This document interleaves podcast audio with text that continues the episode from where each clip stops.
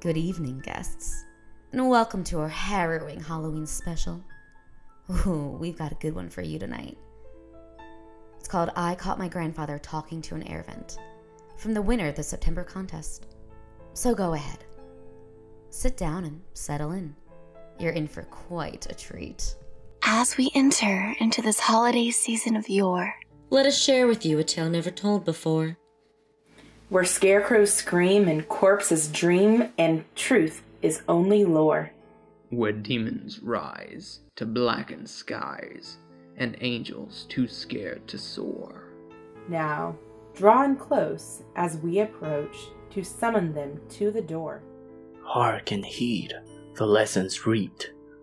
Come in from the storm. You have been warned. My grandfather isn't the kind of man who is particularly communicative. Actually, he barely bothers to speak at all, unless it's a grunt of satisfaction aimed at a piece of pork chop, or a prod to turn the TV channel back to golf. My mother says he's just selective with his words. I prefer to call him what he is a dick. He's always been this way. Even when I was a adorable little toddler teeing my way around his living room, he barely acknowledged me. He would just sit in his plush armchair and read the paper, ignoring my squeals of delight as I practiced my dance cycle in front of him. Poppy, Poppy, look! I would squawk in his direction. He would just shift his newspaper higher in his lap to hide me from view. It was always grandmother who offered me any kind of grandparent related comfort. She doted on me throughout my childhood, pinching my cheeks, baking me cookies, cooing at every sound or accomplishment I made.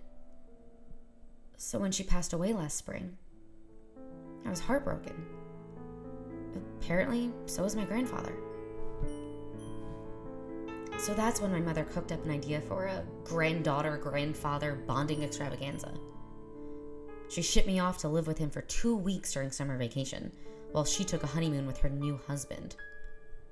Even though I am 15 and purely capable of spending two weeks alone, my mother just couldn't resist the opportunity to kickstart the grandfatherly affection that really should have started the day I popped out of the womb. But whatever. You'll have fun, honey, she said earnestly. She practically kicked me out of the moving car. He doesn't even talk, I yelled in frustration. Yes, he does, my mother rolled her eyes. You just have to listen. The first week and a half ticked by pretty much like I expected. We ignored each other in gruff silence and ate our meals separately him in front of the TV and me in the guest bedroom. It wasn't until the last night of my visit that I got up in the middle of the night to piss, only to find a light shining from his bedroom. Curious, I peeked out from around the corner. My grandfather was sitting in his armchair, a glass of scotch in his hand, and his eyes were puffy from tears. His gaze was strayed towards the air vent next to his bed. I wish you were still here, he whispered. I could barely hear him over the clink of the ice in the glass. You wish who were here? I asked lightly, stepping forward. He gazed up towards me and beckoned me to sit down on the edge of the bed. I balanced myself on the edge and looked back at him nervously. I don't think we've ever sat this close next to each other. Wordlessly, he handed me the glass of scotch. I took a sip and let the liquid bite my tongue sending shivers down my spine. I handed it back to him. I think it's time you know about my sister, he murmured. This is his story, in his words. I know you don't think very highly of me. I don't think very highly of me either. Honestly, there are a lot of things I would change if I could. You're young, but you'll understand that one day. My parents and I lived here ever since I was a little boy. Back then, after the war, this place was like a castle. I loved living here. This was actually my room, believe it or not. And for an eight year old boy, it was my kingdom. I used to pretend that my mother and father were the king and queen, and I was the prince. I would rule over my stuffed animals as if they were my subjects. My parents actually encouraged it. They thought it was cute. My mother was a homemaker. Back then, most women were. So she was always around to cook and clean and play my childish games with me. My father, he was different. He was attentive when he was home, but he was rarely home. See, he was a preacher. He was a man of faith. When you're young, you just trust your parents. You take them on their word. You believe what they say, and you have no reason to consider otherwise. So when they told me to go to church three times a week, I dutifully followed through. It was fun being a preacher's son. My mother and I always seemed to be bathed in a heavenly glow wherever we went. People knew us as the perfect family a family of faith and, in God and virtue. My father was known as a man of God, someone the community should trust in. So, when my father told me to ignore the sounds coming from the attic, I did. I first noticed the sounds the day we moved in. I was sleeping when I heard a muffled cry coming from the air vent. The cry was immediately silenced with a dull thud. I fell back to sleep instantly.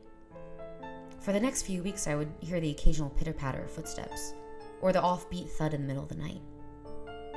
My father told me I had rats. So, I learned to grow accustomed to the random spurts of noise, much as children do. Then, one night I was playing my room when I should have been sleeping. I held my fake sword up to my stuffed animals and pretended to knight them. I was asking them to bow down to me when I heard it. Hello? The voice was a muffled echo, barely reaching my ears. It was a girl's voice. I think that's why I paid so much attention. I wasn't allowed to have girls in the house. Someone there? The voice echoed. Someone there? The voice echoed again. I realized, at this point, that it was coming from the air vent next to my bed.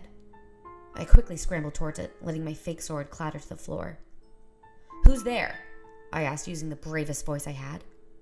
I, Polly. I live in attic.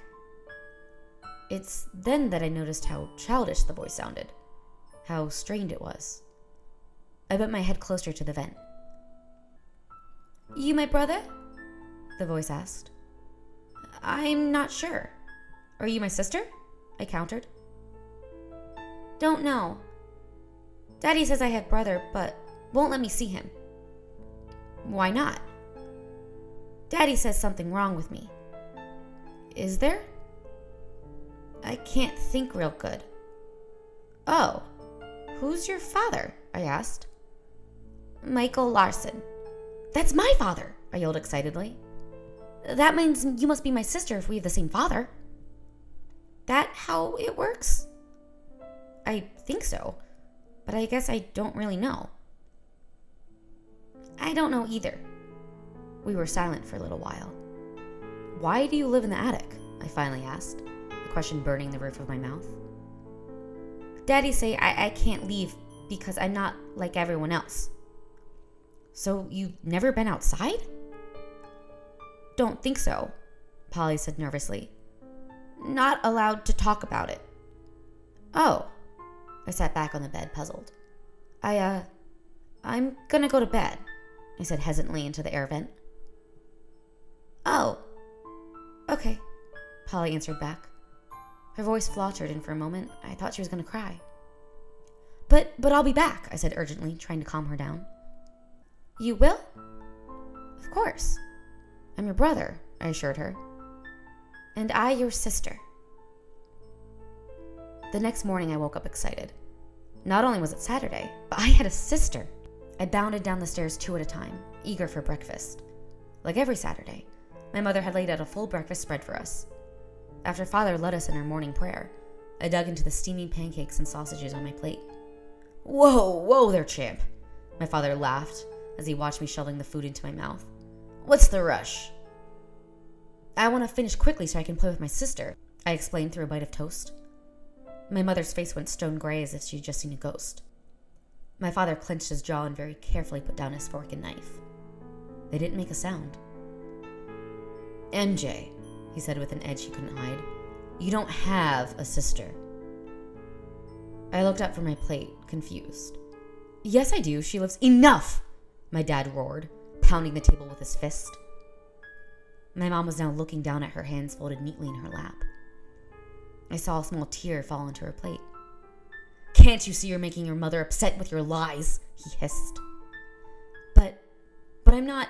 Go to your room this instant, MJ, he demanded. And if you lie to us again, I promise you will never get to leave your room.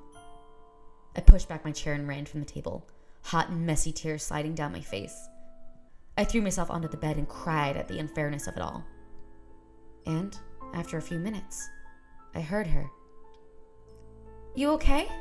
Polly asked. Anger flared in my chest. No, I spat bitterly. I got in trouble and it's all your fault.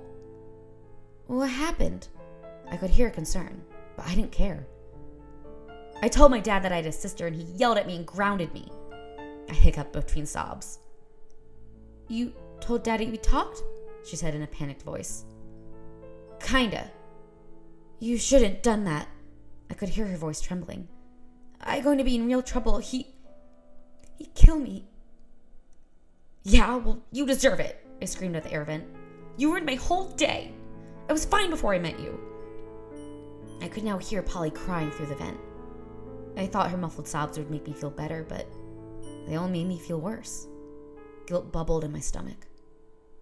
I put a pillow over my head to drown out her crying. I must have fallen asleep because when I woke up, the pillow was on the floor, and I could hear Polly again. But this time, she wasn't alone. No, no, she whimpered. How did you find a way to talk to him? A voice hissed at her. I immediately sat up, my heart pounding in my ears. I knew that voice. No, no, I'd be good, I'd be good, Polly cried back. I could hear a thump and Polly cry out. I pressed my ear to the vent. I talked to no one. You're lying, my father's voice yelled back. No, I could, I don't lie. I heard another thump, and now Polly was crying loudly. I shivered as I listened to what was happening above my head. You better be my good little girl, my father replied. You know what happens when you're a bad girl. Please, please, no. I could. I very, very good. Take your clothes off. No, no, I don't like. Polly's voice was immediately interrupted by another slap. I heard a cry out and had to clamp my hand over my mouth so I wouldn't either. You heard me, my father challenged. Take your clothes off. I sprinted from my bedroom and ran all the way downstairs. A part of me really hoped to see my dad sitting in the living room when I rounded the corner. I prayed, I begged God that I would see my father sitting in his favorite chair. I prayed that I was just imagining things, that my creativity had gotten the better of me. But when I turned into the living room, I saw only my mother, sitting rigidly on the sofa as she knitted. Mother, I said. Tears were still dripping from my face. Mother, where's father? I was shaking. She looked up at me with a sad smile. He's praying, darling. Are you telling the truth? Of course, dear, she said. But her eyes told me something different. Come on now, she said. Let's listen to something on the radio. Your favorite program should be starting soon. I took a seat beside her and turned the radio on. She hummed as she continued knitting, her mouth pressed in a firm and tight line. She held the needle so tightly that her fingertips were turning white. I love your father, she said. I know, Mother. I know. My father's knife cut through the steak as if he was cutting through butter. The meat bled lightly, just how he liked it. Are you done lying, MJ? He asked without looking up from his plate. Yes, sir, I am, I answered back. I let my imagination get the better of me. He smiled and pointed his knife towards my mother. And what do you say to the woman who gave birth to you? My face flushed red. I'm sorry, mother. That's my good boy, he said as he continued to eat. I think you learned your lesson then. I did.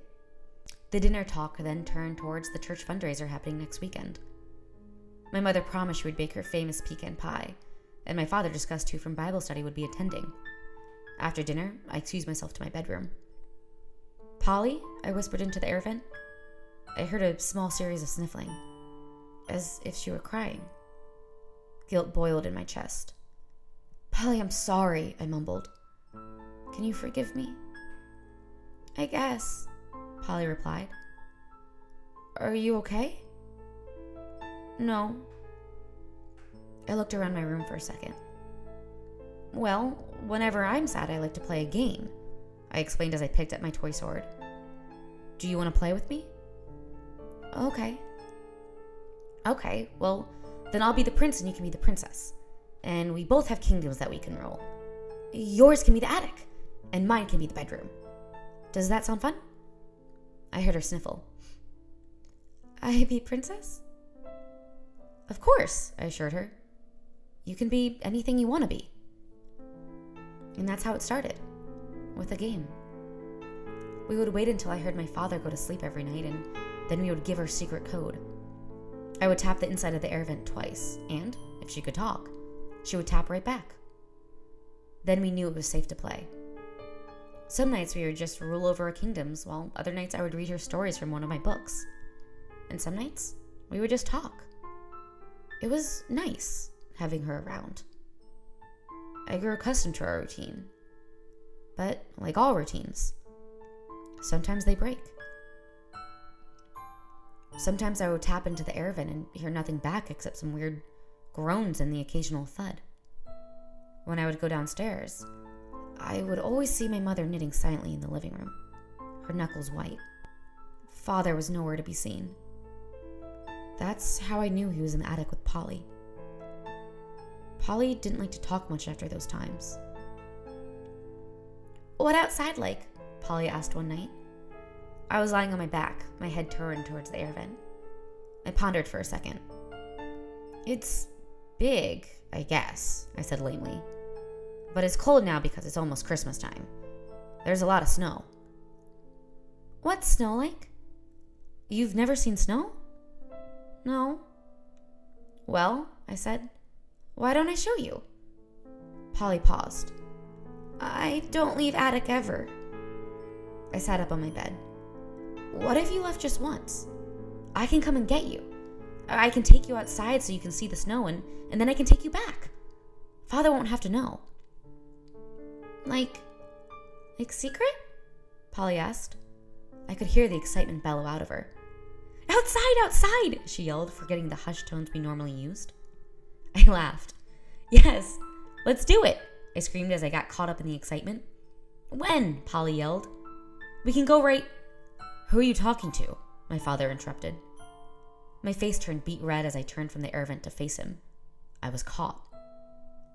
No one, I mumbled weakly. I'm just playing a game.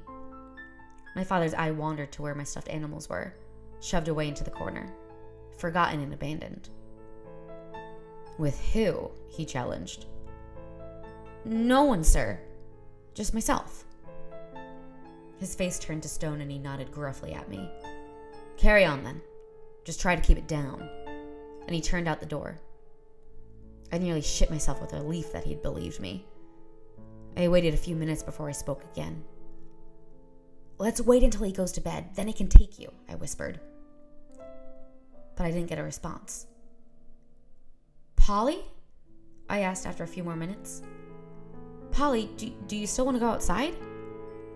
No, my father's voice answered back. She doesn't. I clapped my hands over my mouth and bolted upright from my bed. MJ? Polly answered back weakly. Help! But I stood frozen. I didn't move when I heard the thud after thud after thud. I didn't move when Polly whimpered out for her brother.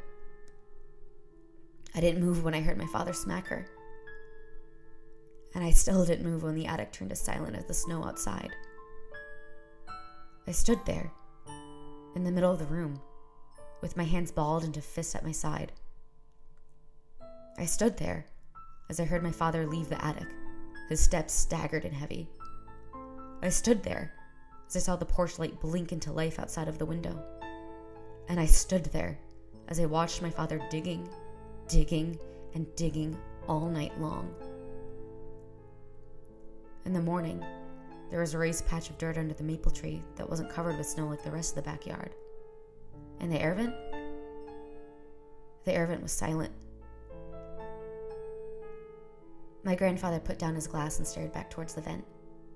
The room seemed heavier now. Her her name was Polly? I asked. He nodded. Like you, he smiled weakly. When you were born, I asked your mother to name you Polly. Does she know why? She knows I had a sister. She doesn't know much else. I was silent for a second. What did you do after. after it happened? My grandfather looked down into his drink. Nothing. Just like what I did when it was happening. What was wrong with her? I asked slowly. Why did. Why did your father keep her locked away? He was silent for a moment before he took a swig of his drink. I think she had Down syndrome. And I think my father was ashamed of that. He sighed. Grandpa, I'm so. Don't, he interrupted. It's not necessary. We sat in silence for a few minutes, listening to the gentle hum of the air vent. Polly would have made a fine princess, I whispered. He smiled, and for a second I could have sworn that I saw a flicker of what he had been like as an eight year old boy. Yes, he agreed. She would have. And now it's announcement time.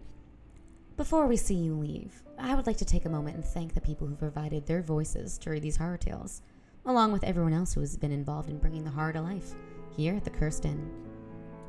If you're a writer and you think your story is sinister enough to be featured on our podcast, or if you'd like to volunteer as a voice actor, send us your demo at thecursedinn at gmail.com, and we'll see if you have what it takes to scare our daily guests. Don't forget to check our page on Facebook and Twitter for updates. We'll see you very, very soon.